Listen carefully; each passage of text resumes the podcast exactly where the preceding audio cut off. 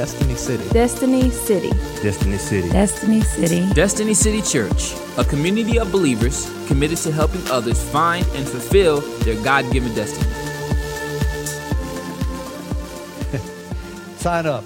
Get involved in a life group. It's life. And that's what we're all about. We're all about doing life together.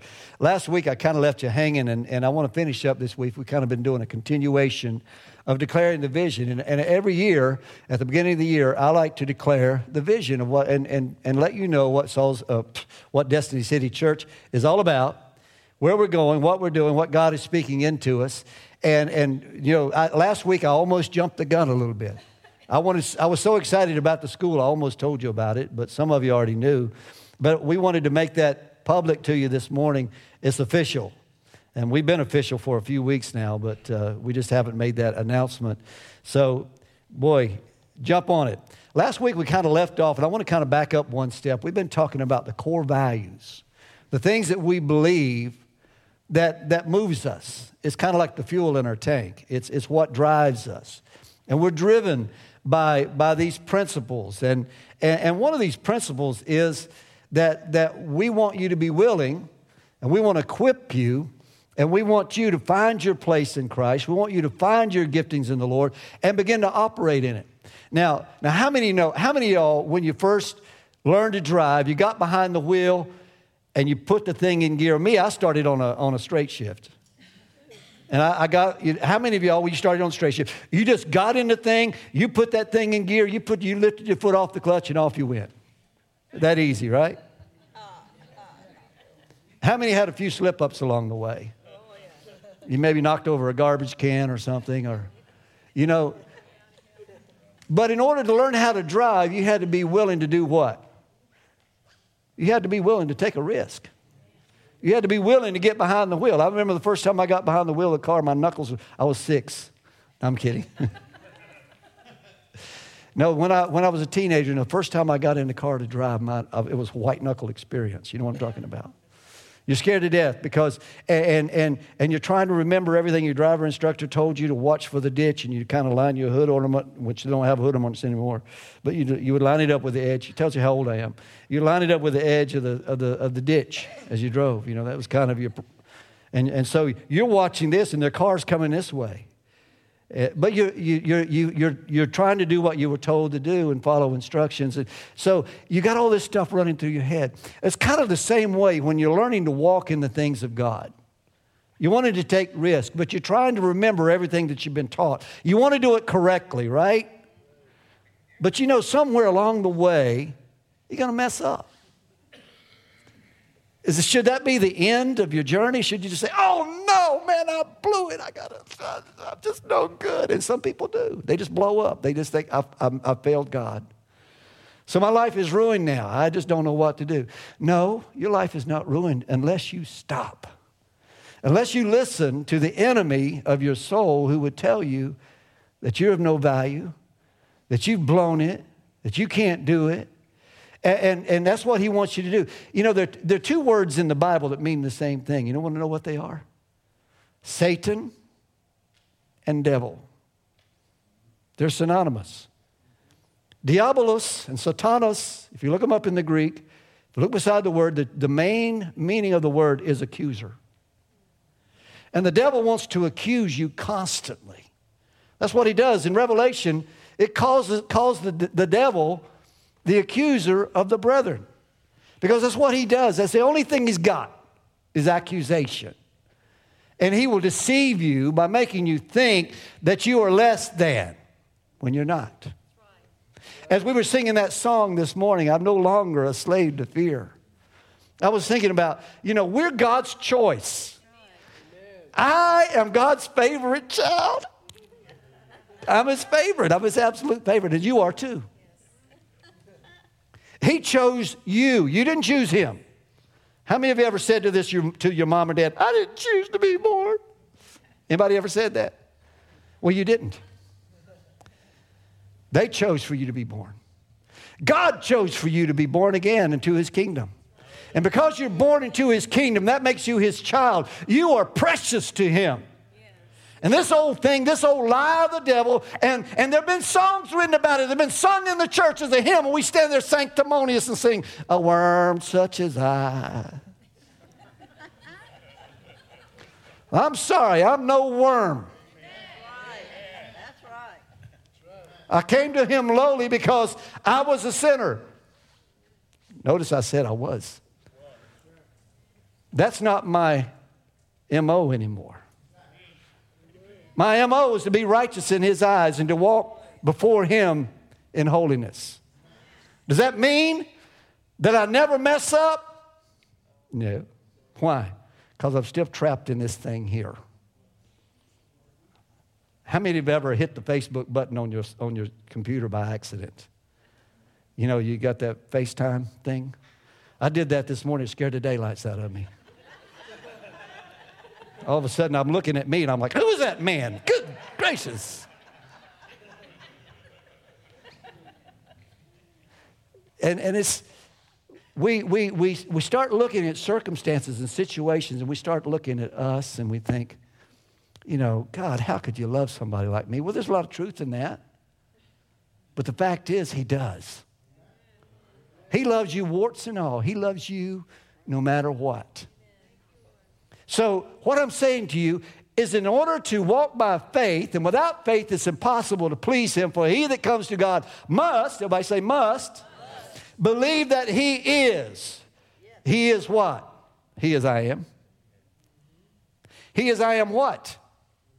He is I am whatever you need. He is I am. He is the great I am. Jesus said to the scribes and the Pharisees, before Abraham was, I am. And He is. He's the beginning and the end, that which was and is and that which is to come. In the beginning was the Word, the Word was with God, and the Word was God. He is it. Everybody say, He's it. He's it. So you must believe that He is, that He is I am. And you got to believe this too. He is a rewarder of those who diligently seek him. Yeah. He is a rewarder. God wants to reward you. Is that okay? You know, people have this idea that when we get connected with God, and as His child, we're never, just, never supposed to ask Him for anything. I don't really want anything from God. I'm just so thankful to be saved. That's all I want. you know, it'd be like you coming to your mom and dad at Christmas time and say, Mom and Dad, I don't want any Christmas presents. I don't want nothing. I'm just glad I'm here. How many of y'all would have done that when you were a kid? Are you crazy? No. We want what God has for us. Do you realize that He became poor so that you be- could become rich? Jesus didn't do it for nothing. He emptied Himself, He poured Himself out. Where did He pour Himself out? Into us. It is Christ in you that's the hope of glory. Now, that's not my notes, but it's good preaching. I'm going to I'm to move ahead a little bit here. So, if we're going to have faith, now faith is what? Faith is the substance. When you think of substance, what do you think of? Faith is, this, my wife is the substance. If I say I have a wife, everybody say, Don Vess has a wife. Well, here she is. She's the substance. She's my wife. Now, if she weren't here, and I were to tell someone, not in her presence, that I have a wife and her name is Becky, would you believe it? Why? The substance is there. You don't see her, but the substance is there. She would be the substance of what I'm talking about. So faith is the substance of things what? Hoped for. Now, we talked about that word hope quite a bit, haven't we, Kevin? And hope is a confident expectation. What do I mean by confident expectation? That what you're expecting, you're confident that you're going to receive. Is that good? It is a confident expectation. For when we pray, we must have confidence in our praying. For when we come to the Lord and we pray, say, This is the confidence that we have in Him that if we ask what? Anything. You mean I can ask God for that? You can ask God for anything, but you got to believe. This is the confidence that, we have in Him that if we ask anything, and then here's the thing we got to line it up with according to the will of the Father, then we know that we have, that He hears us, first of all, and that we have whatsoever we ask of Him. So, whatever petitions, whatever we need, needs we bring before the Father, line it up with the will of God and then go ask confidently. Amen? And then take a risk. Now, how many believe in healing? Now, how many believe what the Word of God says in Mark 16, 17? How many believe that as believers we're supposed to speak in new tongues? How many believe that? Why? Say it's in the Bible. Right there in Matthew 16, 17. How many believe that we're supposed to cast out demons? How many believe that we can drink any deadly thing and it won't harm us? yeah. How many believe that we can even tread upon serpents and scorpions without fear? All right, next week I'm going to bring some snakes and scorpions. We're going to test this theory. Just kidding. If you see anybody come through the door with snakes and scorpions, you stop them. Security. No. Now, if one crawled in here, I, I will say that, uh, I'm going to I'm gonna kind of go off script for just a moment. But about a year ago, when we first moved in, you know, it was kind of weedy back in the back. It had grown up back there. And I went to check the doors. And when I check the doors, sometimes I'll open them up just to see. So I opened the door up, and when I did, something slid down on my arm. And I almost went to heaven. I looked down, there's a little snake wall, and thankfully it was a black snake. But a snake's a snake when you don't know what kind it is.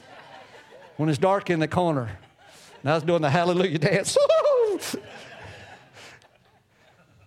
but I shoot him on out the door and locked it behind him.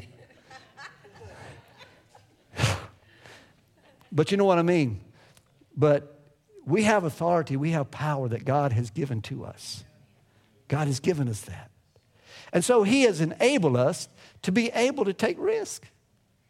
If God's word says, These signs shall follow them that believe in my name, they shall cast out demons, they shall speak with new tongues. What else are they supposed to do? Lay hands on the sick, and they shall recover. Ha ha.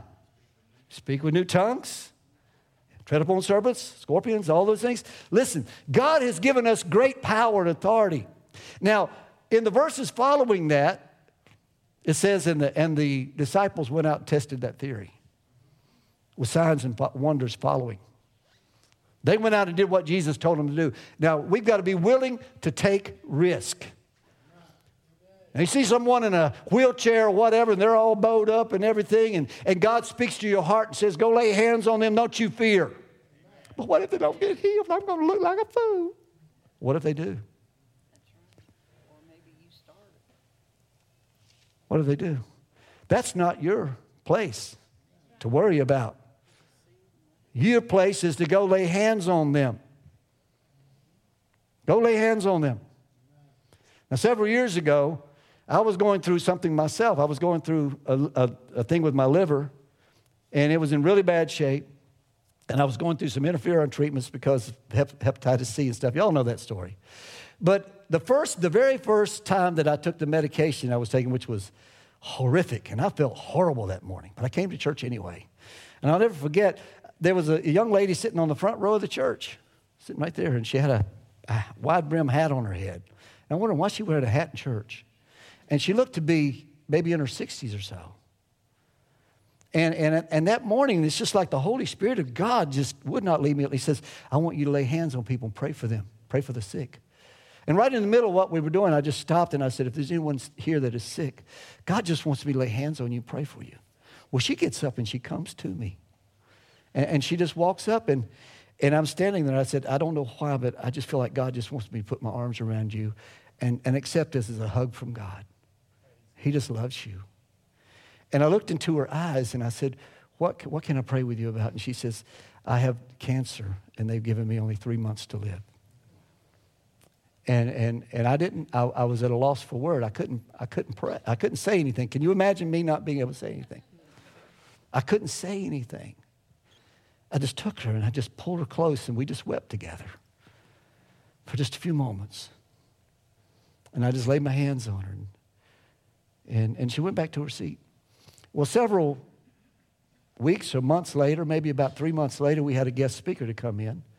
And he preached that morning, and, and the Holy Ghost just fell on that place, and we had a bunch of people getting saved and healed, and, and, and ministries happening. And, and I, you know, when he was still going, praying for people, and I went out into the foyer, and someone came out, and they came out, they were just jumping around and dancing and stuff. And I saw this young lady, this beautiful young lady come out, and she kind of went over to the side and I'm talking to him and he's telling me how God touched his back and he's bending over touching his toes and he said I couldn't even stand up and now I can do all this. God had just really touched him. And and so when he finally got through, we celebrated a moment, he, kind of walked away. She came up to me and she she started, she said, I just wanted to come back and thank you. And I said, um, help me out here. Because I looked at her and I said, You look really familiar. And she says, Well, I was in your church about three months ago, and you prayed for me. And she said, This Thursday, I went to my oncologist and said they ran some tests. They did some x rays and things. They wanted to see how the cancer was advancing. And, and she said, uh, Then they did some more tests, and they took blood tests, and they did this test, and that test, and the CAT test, and that, every test that they could possibly do. And she said, My oncologist came out and she said, We don't understand. She said, What don't you understand? you don't have a trace of cancer in your body.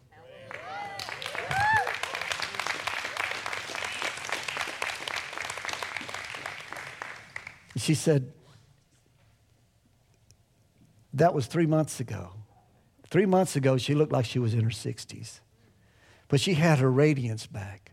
She was gorgeous. And I'm just like, God, you restore all things. That's the power of the God that we serve.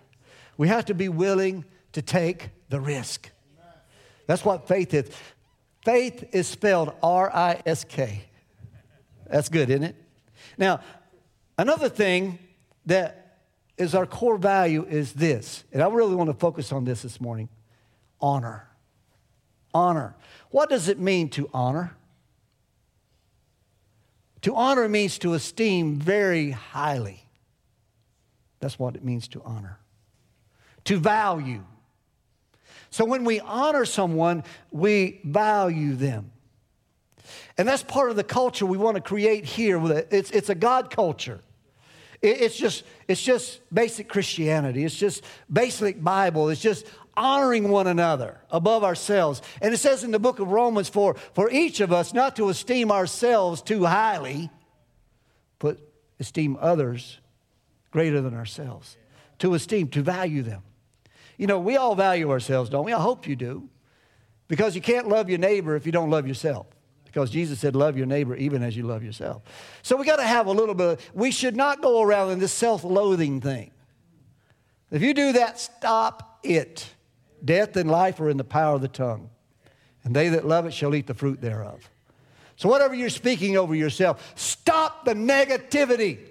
Stop it. Stop it. Declare over yourself the goodness of God. Declare over yourself the mercies of God, the grace of God. Declare that you're more than a conqueror through him who loved you and who gave himself for you. Declare over yourself that I can do all things through Christ who strengthens me. Stop telling yourself that you can't. Can't, never could do anything. Okay. Honor. Honor God first. Esteem him very highly.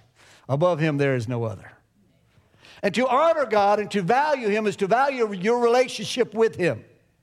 If you value your relationship with Him, it will definitely put the hiatus on some of the ways that we act and think and do. Because if we honor Him, we want to honor Him with everything. Jesus said, This is how you honor God love Him with all your heart, with all your mind, with all your soul, and with all your strength. And here's the other way you honor Him love your neighbor even as you love yourself. Honor is such an important part of our lives. Husbands and wives, you should learn to honor one another and think of the other greater than yourself. Don't get too quiet in here. I heard an amen back there. Was that a single person?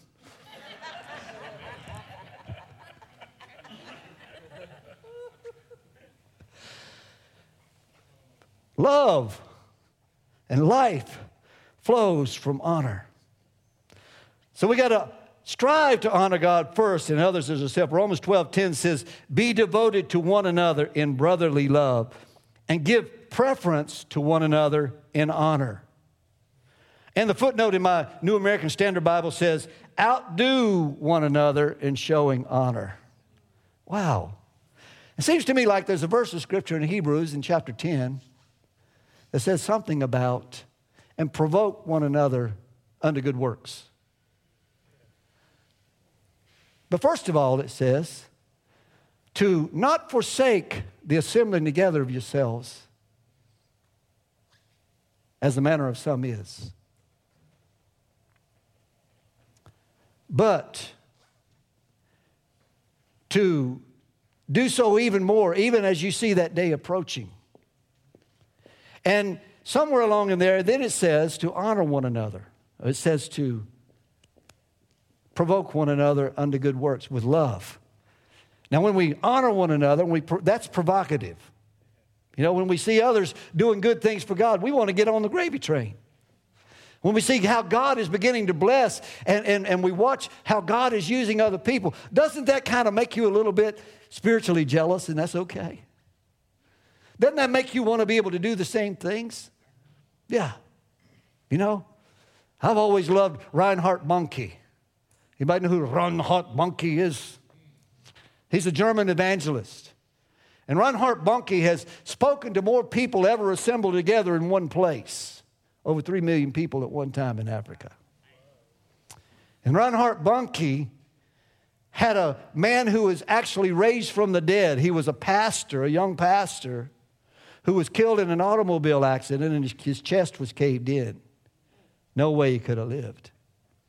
And the funeral home wanted to come and take him away, but his wife said no.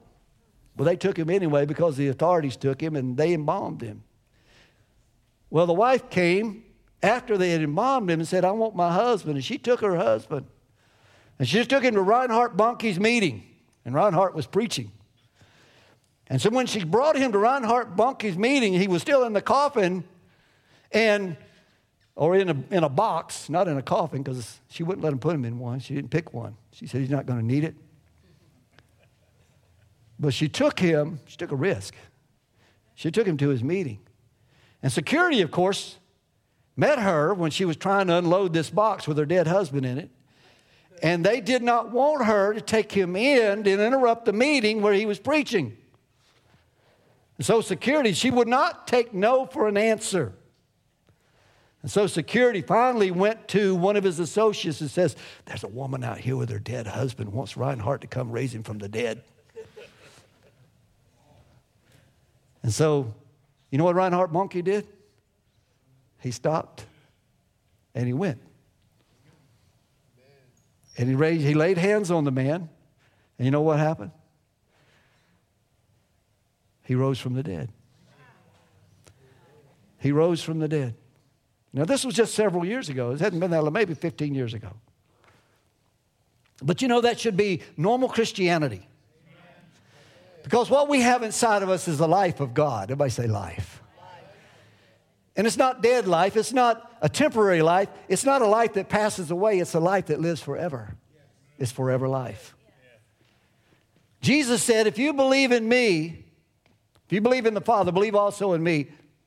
In my Father's house are many mansions. Did he not tell you that? And did he not tell Martha? When she asked him, he said, Do you believe that Lazarus will rise again? She said, Yeah, in the resurrection. I believe he will. All of us will. He said, Look, Martha, I am the resurrection, and I am the life. And he that believeth in me, though he were dead, yet shall he live. So what I'm saying, we have to be willing to take risks. Now, what if Reinhard Bonnke would have went out there? What if this woman who adamantly said, I'm going to take this man to, the, to Reinhard Bonnke's meeting and he's going to be raised from the dead. What if she had not had that faith? We wouldn't be telling this story, would we? But she did. And they did. And he did. And he did. Every one of them took a risk. We have to be willing to take the risk. If we go to the, to the hospital and we're laying hands on the sick and we believe God for their healing, there's a risk involved, isn't there? But I don't want to touch anybody that's sick. I'll wait till they get better and then I'll lay hands on them. What good is that? God says, lay hands on the sick. Don't be afraid. Why should you walk in fear? Do you not believe that the same God who will heal them will protect you?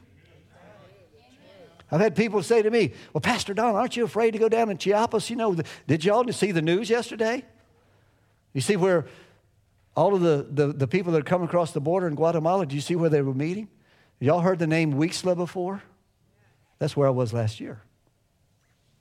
That's where I'm going in, in just a little over a month. And people say, Well, aren't you afraid? Why? Well, my, my, my theory is this if, if they kill me, I go to heaven. If they hurt me, God will heal me and He'll get more glory.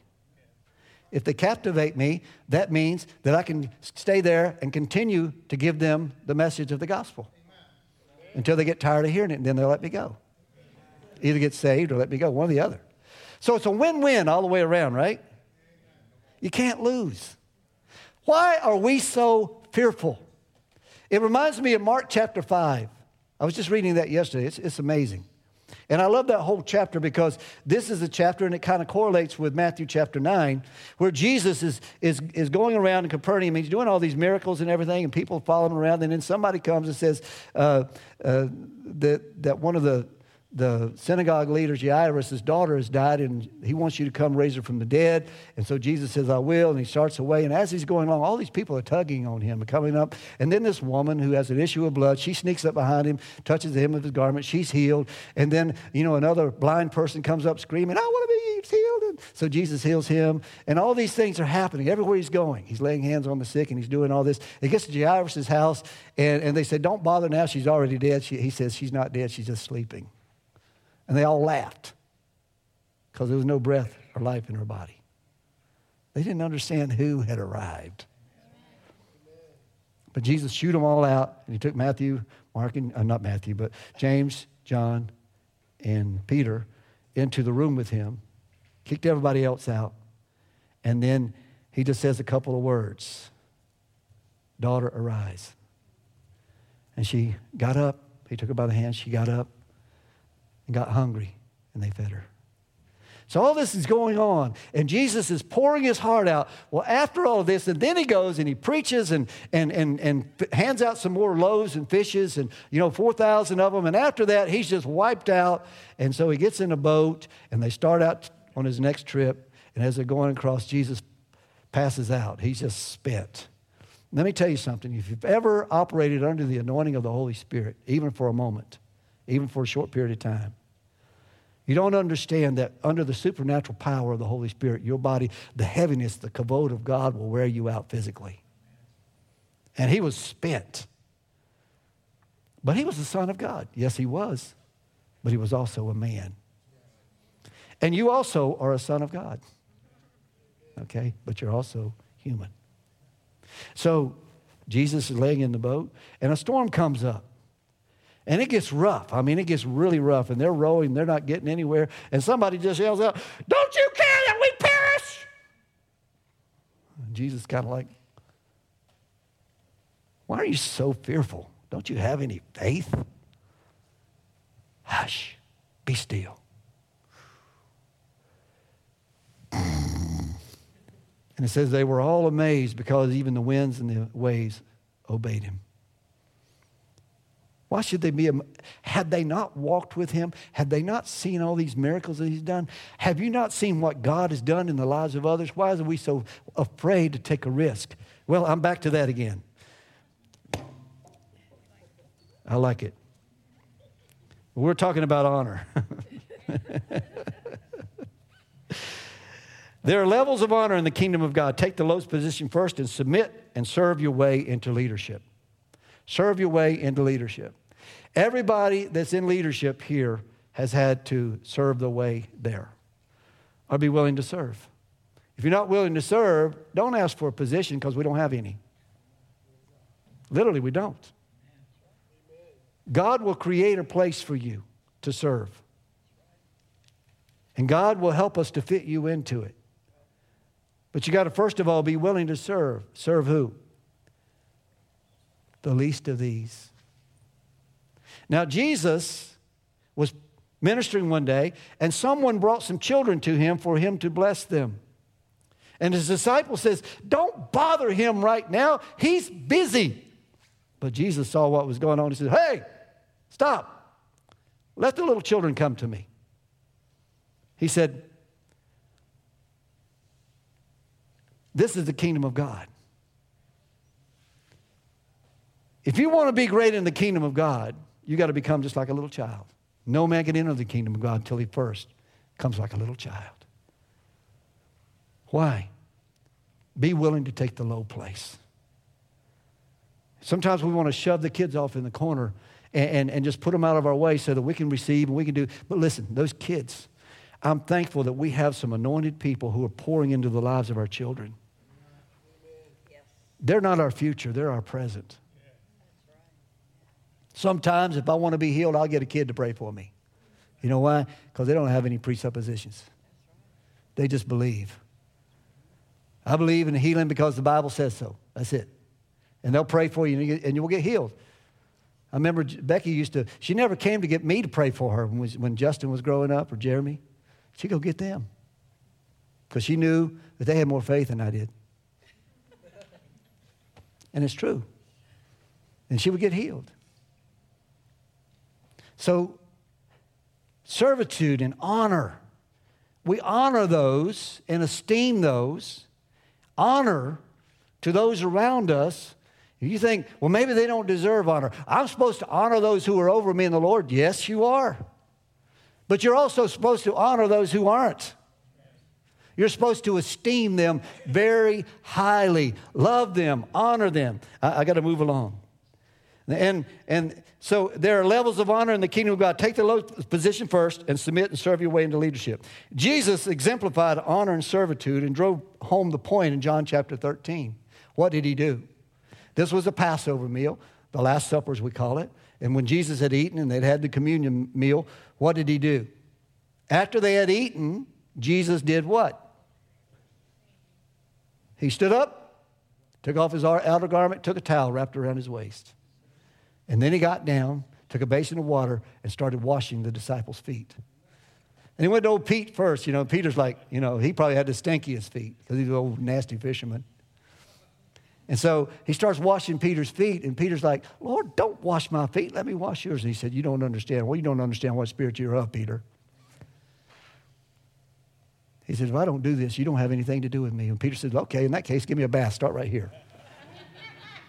he says, you're already clean, Pete. You don't need a bath. But I'm giving you an example of what really means to serve. And he went around and washed their feet. And as, he went, he was teaching them servitude. And a couple of disciples came to him one day and said, One of them wanted to be, you know, sit on his right hand in the kingdom, one wanted to sit on the other. And Jesus said, You got it all wrong. That's not what this is all about. He said, If you want to be great in the kingdom of God, you must first of all be the servant of all. The servant of who? All. So, true honor is to love and to serve one another. Serve one another. And foot washing isn't necessarily taking a basin of water and getting down and scrubbing somebody's feet, it's serving them in other ways. Serving them in other ways. And we could go into a lot about that, but I'm going to kind of move on.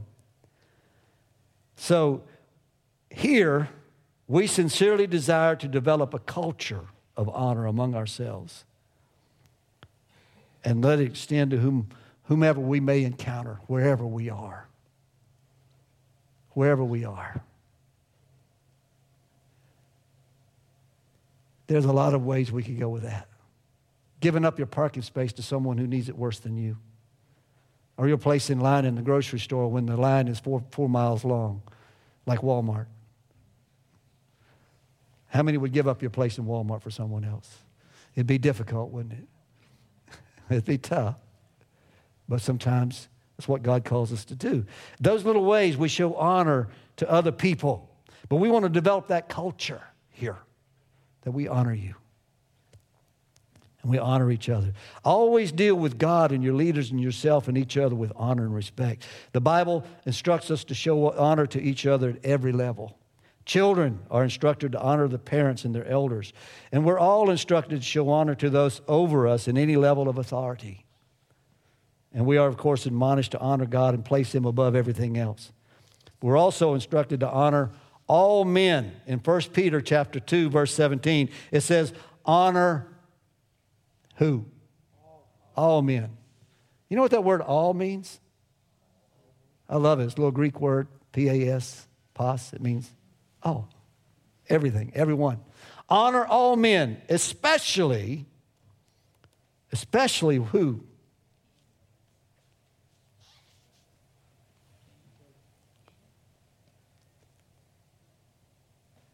The king. Honor all men. Love the brotherhood. Fear the king. Fear God. Honor the king.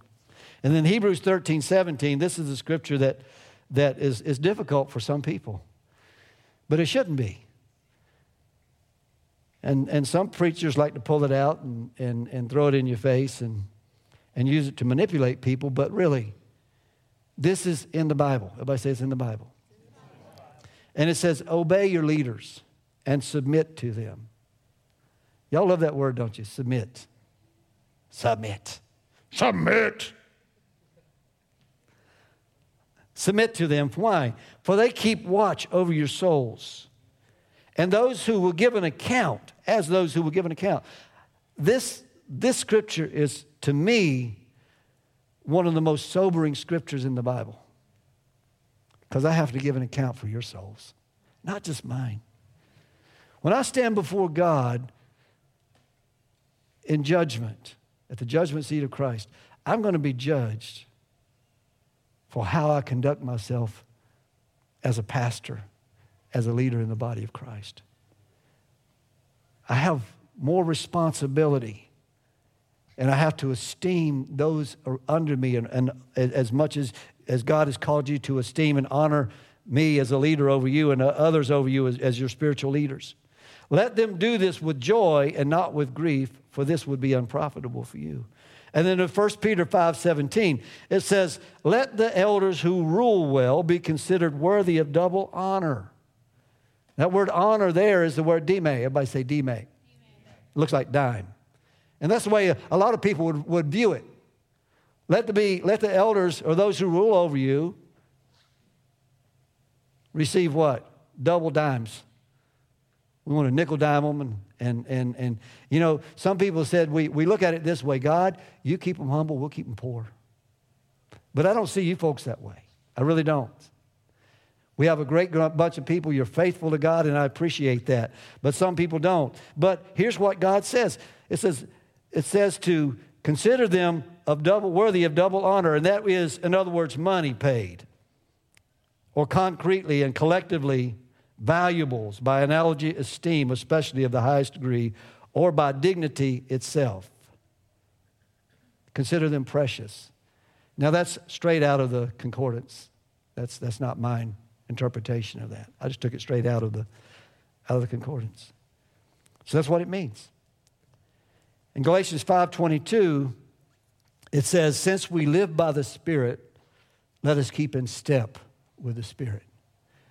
That's what we desire to do is to walk in the Spirit, to walk according to the precepts that God has set before us, to honor God, to honor each other, and set this example before each other and before God and before the community that God has called us to minister to. Well, folks, I've given you pretty much the layout of, of, of, who we are and what we do. I want to conclude by just telling you these, these several little things. First of all, Becky, myself, Chuck and Janice, Jeremy and Justin, the whole crew of us here that are in leadership on the pastoral staff are members of an organization called Evangel Fellowship International. That's kind of who we're affiliated with. And the reason being, we need fellowship too. And I like the mantra that they have, and it's pretty much the same thing that we have here. And, and their mantra is this that we are relationally connected for global impact. And it's all about relationships, as we said last week. It's all about relationships, how we honor one another, how we serve one another, how we love one another. And we're starting to get it, and we want to create and cultivate that culture here. I personally, I have a team of three that I hold myself accountable to Frank Harvey, Apostle Harvey, who's preached in here many times. At least once a year, we bring Apostle Harvey in. He's the apostle over the house. And when he comes, boy, does he ever bring it. There's an authority, there's a power, there's anointing upon his life. And he speaks life into this church, and he speaks life into me. And I have Philip Miles, Bishop Philip Miles, and Bishop, his dad, Houston Miles. Those are two. But then I have Bill Knight down in Matthews and Mike Abbott in Asheville or up in Sylva, North Carolina. And these guys call me every now and then and just check on me, and I call them and check on them. We minister to one another, we encourage one another, and strengthen one another. And then I have those around me here. Because I believe in accountability. I believe in holding yourself accountable to someone. As we said a couple weeks ago, if you're not willing to be accountable, if you're not willing to be hold yourself accountable, how can you be accountable? You've been listening to Destiny City Church, a community of believers committed to helping others find and fulfill their God given destiny. For more information, visit us online at destinycity.org.